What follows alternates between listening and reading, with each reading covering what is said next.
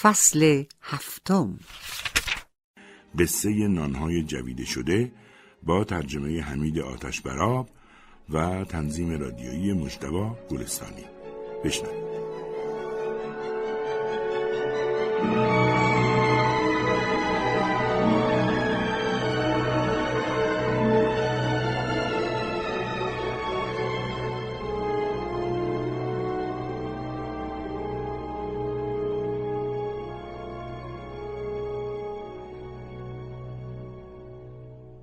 همسایه عزیز.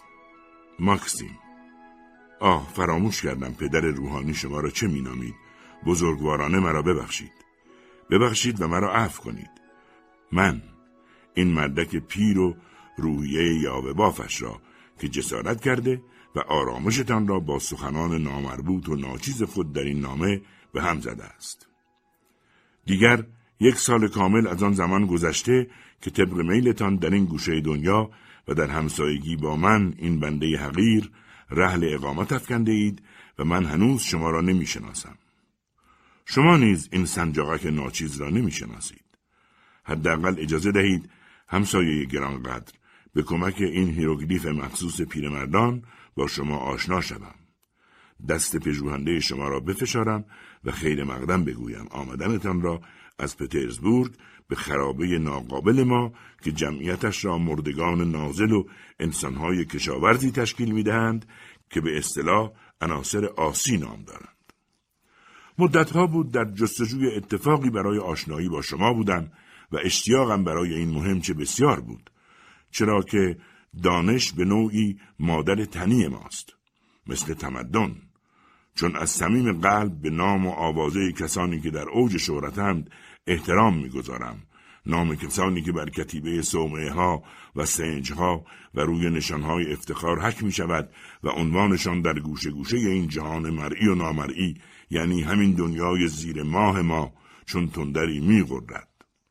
من به منجمان و شاعران متافیزیسیان ها و شیمیدان ها و دیگر خدمتگزاران علم بسیار عشق میورزم که البته شما هم به خاطر دستاوردهای معقولانه علمیتان در رشته های مواد غذایی و باغداری از آن جمله اید.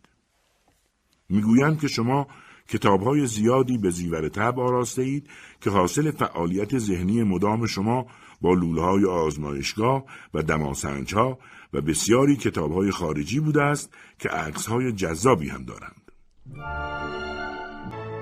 چندی پیش کاهن محلی ما پدر گراسیم به کلبه من یعنی همین ملک ناچیزم سری زد و با تعصب مخصوص خود ایده ها و اندیشه های شما را که مربوط به پیدایش انسان و درگیر پدیده های این جهان مرئی ملامت و سرزنش کرد و علیه گستری ذهنی شما و افق تفکراتتان که مملو از نور و روشنایی است به تندی سخن راند و از کوره در رفت.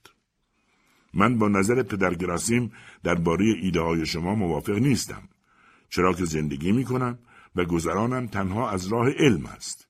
علمی که مشیت الهی برای نوع انسان تعیین کرده تا از درون این جهان مرئی و نامرئی فلزات گرانبها و شبه فلزات و بریلیان ها بیرون بکشد. با این همه عفو کنید این پیر ناچیز را که به سختی به چشم می آید. اگر جسارت می کنم و برخی ایده های شما را که مربوط به ماهیت طبیعت می شوند رد می کنم. پدر گراسیم من را با خبر کرد که گویا شما اثری تعلیف کرده اید و در آن ایده های نچندان استوار درباره انسانها و موقعیت نخستین آنها در عهد دقیانوس و چه می‌دانم پیش از آن شهر کرده اید. شما در این اثر فرموده اید که انسان از نسل میمون و امتر و اورانگوتان پدید آمده است. این پیرمرد را میبخشید اما من با شما درباره این نکته مهم موافق نیستم و می توانم در اینجا مکسی کنم و ادامه دهم که اگر انسان این حکمران جهان و اشرف مخلوقات از میمون جاهل و احمق پدید می آمد می بایست هم دم می داشت و هم صدایی نکره. اگر ما از میمون پدید می آمدیم ما را کولی ها در شهرها برای نمایش میگرداندند و ما برای نمایش یکدیگر رقصان و به فرمان کولی ها یا در پشت میله های باغبش پول هم پرداخت می‌کردیم. آیا ما سراسر پوشیده از پشمیم؟ آیا ما جامعه به تن نمی کنیم که میمون از آن محروم است؟ آیا ما از دیگران متنفر نمی بودیم و به چشم حقارت در او نمی نگریستیم اگر کسی حتی قدری بوی میمون می‌داد؟ میمونی که ما به کرات او را در آغوش اشراف می بینیم. اگر اجداد ما از میمون پدید آمده بودند، آنها را در آرامگاه به خاک می سپردند؟ مثلا جد من اموروسی که در زمان هونها و سلطنت حاکم لهستانی یواخیم شستاکام زندگی می‌کرد و هنوز یادداشتهایش در مورد آب و هوای معتدل آن زمان و استعمال بیش از حد نوشیدنی های داغ پیش برادرم ایوان نگهداری می‌شوند؟ تازه آباد هم یعنی کشیش کاتولیک ها مرا عفو کنید از اینکه در کار منطقی و علمیتان دخالت می‌کنم و وحشیانه شما را مجبور به قبول ایده های بدقباره خود می‌کنم ایده هایی که نه در سر یک دانشمند یا یک فرد متمدن بلکه به احتمال زیاد در شکمش جریان دارد. نمی‌توانم خاموش باشم و از تحملم خارج از وقتی می‌بینم دانشمندان اندیشه های نادرست از سر میگذرانند و خلاصه اینکه نمی‌توانم مخالفتم را به شما نشان ندهم. پدر گراسیم به من گفتند که شما درباره ما به خطا میاندیشید. مقصودم کره ماهی است که جای خورشید را در ساعات ظلمات پر می کند. وقتی که مردم در خواب ناز هستند و شما در تاریکی مشغول رساندن برق از جایی به جای دیگر هستید و خیال بافی می کنید. به این پیرمرد به خاطر اینکه احمقانه می نویسد نخندید. شما می نویسید که در ما یعنی کره ما انسانها و توایفی زندگی می کنند. این هرگز امکان ندارد. چون اگر مردم در ماه میزیستند آن وقت جلو نور سهرامیز و موجز آسای آن را با بیشزارها و خانههاشان می گرفتند. تازه مردم بدون باران نمی توانند زندگی کنند و باران هم به سوی زمین فرود می آید. نه بالا به سمت ماه. تازه مردمی که در ماه به سر می بردند از بالا به پایین می افتادند و کسافت و گنداب هم از ماه پر جمعیت به سوی ما می ریخت.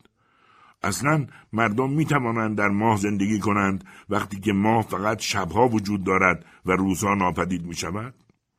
بعدش هم دولت ها نمی توانند زندگی کردن در ماه را قبول کنند چرا که به دلیل مسافت زیاد ماه و قابل دسترس نبودنش مردم می توانند به راحتی از وظایفشان سر باز زنند و آنجا پنهان شوند. شما قدری اشتباه کرده اید.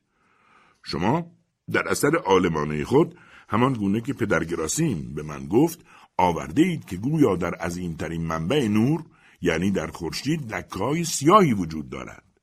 این امکان ندارد. چون هرگز امکان ندارد. چگونه شما توانسته اید در خورشید لکه ببینید در حالی که با چشم غیر مسلح به خورشید نمی‌توان نظر کرد؟ اصلا برای چه روی خورشید لکه هایی باشد؟ در حالی که بدون آنها هم می‌شود سر کرد. تازه از کدام جسم تر این لکه به جا ماندهاند که تا به حال خشک نشدند شاید از نظر شما در خورشید ماهی هم یافت می شود ببخشید مرا این مرد مارصفت را که چنین جاهرانه سخنان نیشدار بر زبانش جاری است. می‌دانید من ارادت خاصی به علم دارم. ثروت در این صده نوزدهم برای من هیچ ارزشی ندارد. دانش با بالهای شکومندش که به سوی آینده در پرواز است ارزش پول را نزد من تیره و تار کرده است.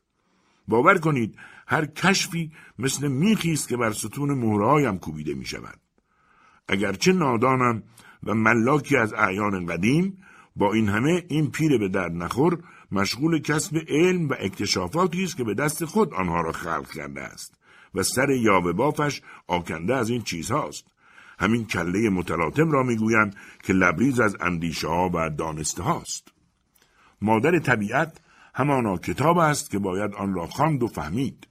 من با همین عقل خودم اختراعات زیادی داشتم که هنوز هم حتی یک نفر از آنها خبر ندارد. بدون فضل فروشی بگویم که در ارتباط با علمی که با تلاش و زحمت به دست می آید چندان هم کممایه نیستم و نیستم مثل کسانی که غرق ثروت و مقام و خانه شش اشکوبه و غلامان و زنگهای برقی والدین خود یعنی پدر و مادر یا کفیلان خود هستند و تباه می شوند. این چیزی است که عقل ناقص من کشف کرده است. من کشف کردم که خورشید عظیم و آتشین مشعشع ما در روز اول ما صبح زود تماشایی و خوشمنظر با نورهای متنوع و مختلف خود بازی می کند و با سوسو زدن عجیب تأثیر شگرفی بر جا می کشف دیگر این که چرا در زمستان روز کوتاه و شب دراز است و در تابستان برعکس.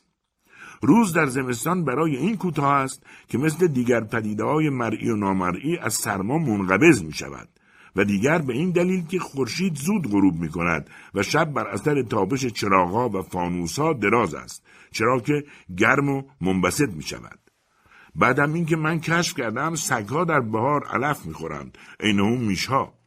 و اینکه قهوه برای آنها که فشار خون دارند مضر است چرا که باعث سرگیجه می شود و چشمهای آدم سیاهی می رود و امثال اینها. من کشفیات زیاد دیگری هم انجام دادم اگرچه نه مدرکی دارم و نه شاهدی.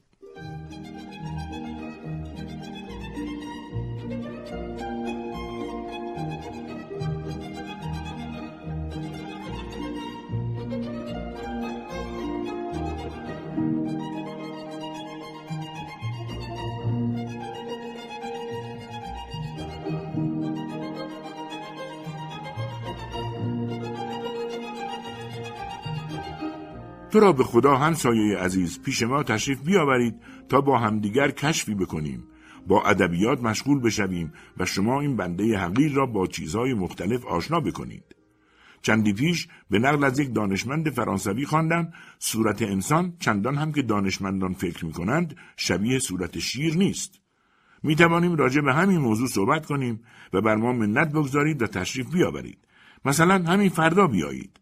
ما الان غذاهای بیگوشت و روغن می‌خوریم اما برای شما خوراک ساده ای تدارک می‌بینیم.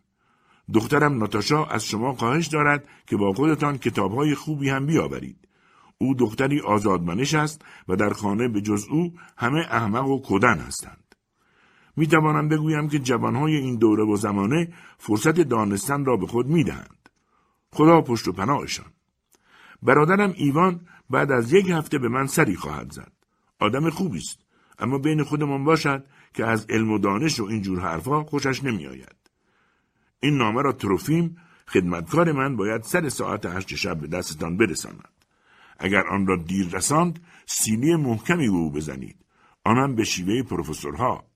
با این نسل ابدا نباید تعارف کرد. اگر تأخیر کند معلوم است که به میخانه رفته است. رسم رفت آمد با همسایه ها را که ما از خودمان در نیاورده ایم. با ما هم این رسم از بین نمی رود. به همین خاطر تشریف بیاورید آن هم با کتاب ها و وسایلی که خودتان می‌دانید. اگر شرمسار روی شما نمی بودم و جسارت می داشتم خودم پیش شما می آمدم. از اینکه آرامش شما را با هم زدم حقیر را ببخشید. ارادتمند شما افسر نجیب زاده و بازنشسته توپخانه ارتش دون همسایه شما واسیلیسیمی بولاتوف 1880